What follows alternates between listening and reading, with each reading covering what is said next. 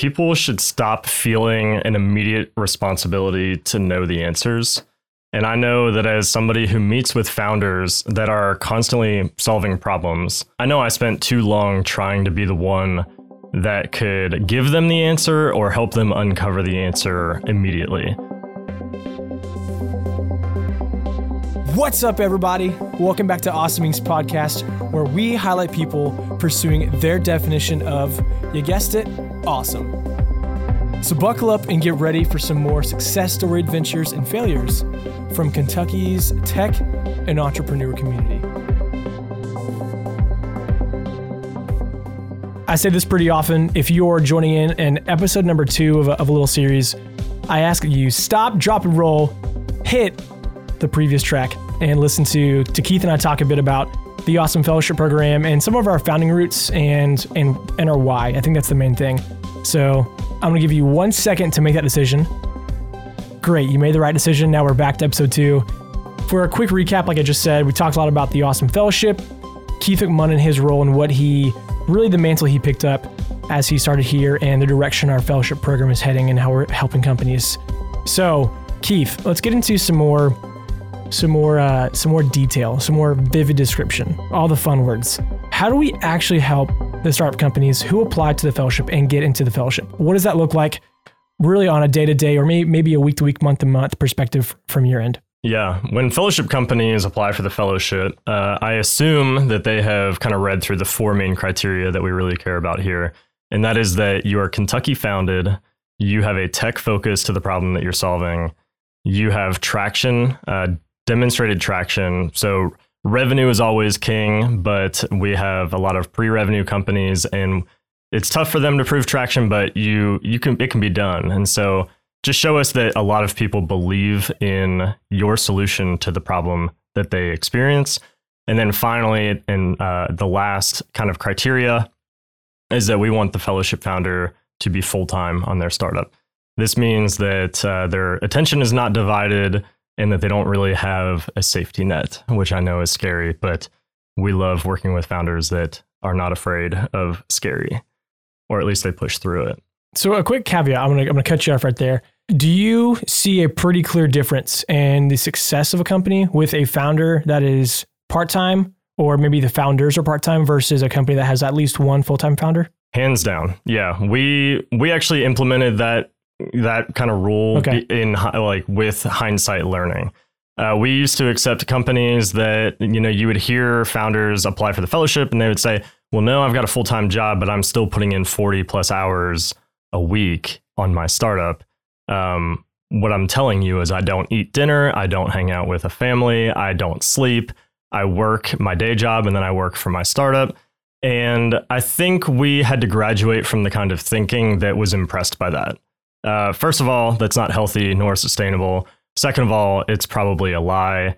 Third of all, if you've got the safety net of your day job, I mean the the odds of your startup, you know, really surviving or growing fast enough, scaling fast enough, are kind of doubtful.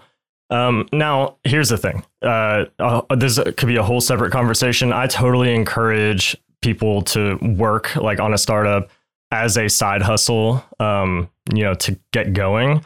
But for our fellowship program, uh, you know, to be one of only eight companies that gets accepted into the program, we can't afford not to invest in the top kind of prospects. And the top prospects are going to have full time founders. So, um, by all means, don't hear me say that you need to quit your day jobs to start your startup. But if you want to be a fellowship company, you need to have gotten your startup to a point where you're betting on it with your own livelihood. Yeah. Does that make pretty- sense? Yeah, that's good. And the way you set that up, can you go into a bit more detail of how our team actually helps these fellowship companies grow, scale, build a network, whatever it may be? Yeah, I mean, one of the challenges of startup founders is having a team that uh, you can't afford, I guess, necessarily uh, with skill sets that you don't have. When you're a startup founder, I mean, you're your own accounting department, you're your own HR department, you're your own marketing department, development, uh, uh, the whole thing. Uh, but what we've been able to do with the Awesome Fellowship Program is we've just given you a team. Uh, so if you've been accepted into our program, we provide a lot of that to you. So we have uh, we have an amazing designer here, a videographer, a web developer, and then a whole mentor network of experienced entrepreneurs who you know at minimum have lots of great advice and then sometimes and you know very you know uh, you know pretty often they've got checkbooks that end up coming out too because they want to invest and they believe in what you're doing. So the fellowship program i mean we we give you a team for a whole year and we give you uh, access to that team uh, essentially whenever you want it. And so uh, you know put us to work and let us help you prepare for your next uh, you know your next booth that you set up on the local university campus or wherever you might uh, meet your potential customers or or future hires Yeah, so that's good stuff. Yeah. So again, to recap, we offer video talent, design talent, development talent, and then potentially a whole slew of mentors that are ready to help take your company to the next level. So, right and that's good. The power of people who know you and like you that can uh, take Yeah. you far. That's good. Keith, I don't know if we ever talked about this, and that's totally okay. But we're going to talk about it now. What happens to companies who apply to the fellowship and do not get accepted? Do do they often reapply, or do they just flat out crumble and we never hear from them again? Yeah, um, that's a great question. And I wonder if I'm going to get some kind of flood of applications after this. Please. So the answer for whenever you apply to the fellowship is it's yes or not yet.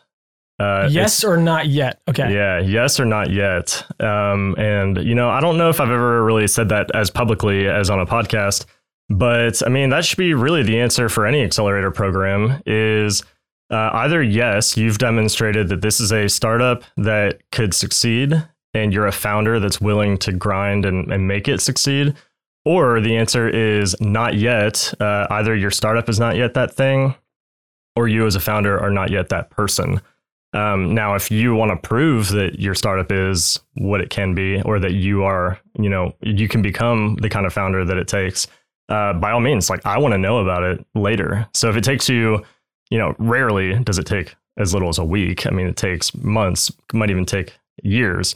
But uh, but yeah, we've had a few applicants that have um, applied, and uh, they had a long way to go. Um, and and then they would maybe reapproach us in a year, or we would kind of keep tabs on them and, and revisit them. Uh, but we've also had you know some startups that were pretty dang close. Uh, and I know we talked about founders going full time. That has actually been one of the that's probably the most common not yet reason is uh, well quit your job and come back and let us know. Uh, essentially, if you apply for the fellowship program and you tell me that you're going to quit your job, your day job soon, uh, you've just backed yourself up into the corner where I say, okay, talk to you as soon as it happens. Give me a call. That's that's interesting. That makes plenty of sense. You when someone dives in, you you know, I guess maybe the level of seriousness that they're attacking this. So Well, and I just want to add maybe kind of the irony too of a fellowship company, or I'm sorry, a company that does not get accepted into the fellowship. I essentially give them the same kind of task or challenge that I give fellowship companies when they're in the program. And that is build your traction before the next time we talk to each other. that's great. So regardless of where a company is, our goal is still to help them. right. Once they're in our network, hey, we're still friends. That's great to know. Right. Do you have any stories of companies that we have not accepted that we look back in hindsight and say, crap, we should have, we should have, or at least revisit a conversation further down the road? Well, goodness, I wish we knew about AppHarvest earlier, and uh, and maybe taking a you know if we had known about them early enough to be on Jonathan's radar as a program to help him. Um, you know, I wish that uh, we had known about him early enough that it would been it would have been like a pretty big risk to allow him to be one of the the big or one of the eight companies. Um, so AppHarvest is an amazing company that has got a lot of believers in it now, and so I wish I could look at our portfolio and and And see their, and see their logo on it. yeah, it. that makes sense. Yeah, no, they definitely have been kicking butt, revitalizing Kentucky. More props to them. Yeah, I know that that's a that's a company we always look back and say, man, they're they're Yeah. they're a diamond in the rough. Well, and I'll I'll give him a shout out. But uh, so Bradley Davis from Podchaser loves to remind me that he applied for the fellowship, got turned down, and then uh, and then we you know accepted him a few months later. Um, when when it was already becoming pretty obvious, like oh, you know, a lot of people are believing in this in this company now, and so he loves to remind me that uh, that he was a former fellowship turned down, then turned fellowship company. It's a Cinderella story. You love it. You love to see it. Keith, I, I want to ask this same question. I believe I asked last episode, but what is one thing that you've learned while working with startup founders, while you are again having these monthly accountability meetings, connecting them with our team, helping grow their network? What's one thing you feel like you've learned that has changed the way you work and interact with people? That's a great question. I think it's I think it's mainly that people should stop feeling an immediate responsibility to know the answers. And I know that as somebody who meets with founders that are constantly solving problems and running into problems as they try to solve problems, I know I spent too long trying to be the one that could give them the answer or help them uncover the answer immediately. And that's just not realistic. Um, now, what I could and what I did start doing, and, and what I can promise to do, is is spend time even after our talk or our conversation of you know trying to uncover more information.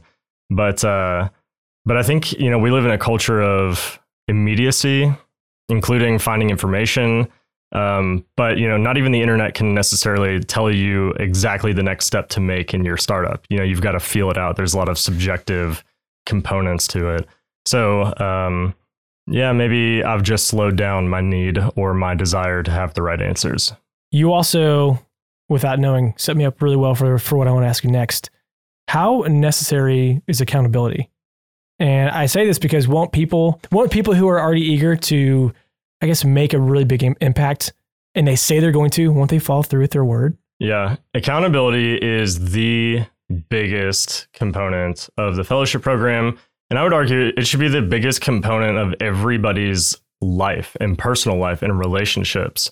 Uh, it is, I mean, all accountability is, is a structured routine checking in um, either with yourself or with, you know, trusted people. Uh, the thing about checking in with yourself is it's so easy to be late to your own self check in meetings or skip them altogether. So accountability is structured with people that you trust, um, or kind of or a fellowship you know director like me. Uh, it's scheduled, it's done, it's coming up. Here's the big like the healthy pressure is that it's looming, and you want to be ready for that check in, and you want to be able to deliver good news, or you just need the the healthy opportunity to kind of talk through something, whether it's struggles or it's successes. So accountability is gigantic, and anybody, any founder or any human being uh, who has any relationship at all, uh, I would encourage you to literally pause this podcast and go to your calendar and create a recurring accountability meeting with somebody, uh, whether it's to talk about you know work, play, anything. Um, you know, just make sure that you are getting what you need in life. But uh, for specifically this podcast, make sure your company is getting what it needs uh, or what you as a founder or your employees are getting what they need. Uh, the structure of accountability is huge, and uh, I can't I can't probably understate it. Keith, I was literally going to ask you to follow up one last time before we head to the next little bit. What's something you could teach somebody that might be struggling with their company? And I think it's going to be accountability. So thanks for sharing that. I feel this is a great time to to transition. So we'll go ahead and do that. All right, TTYL.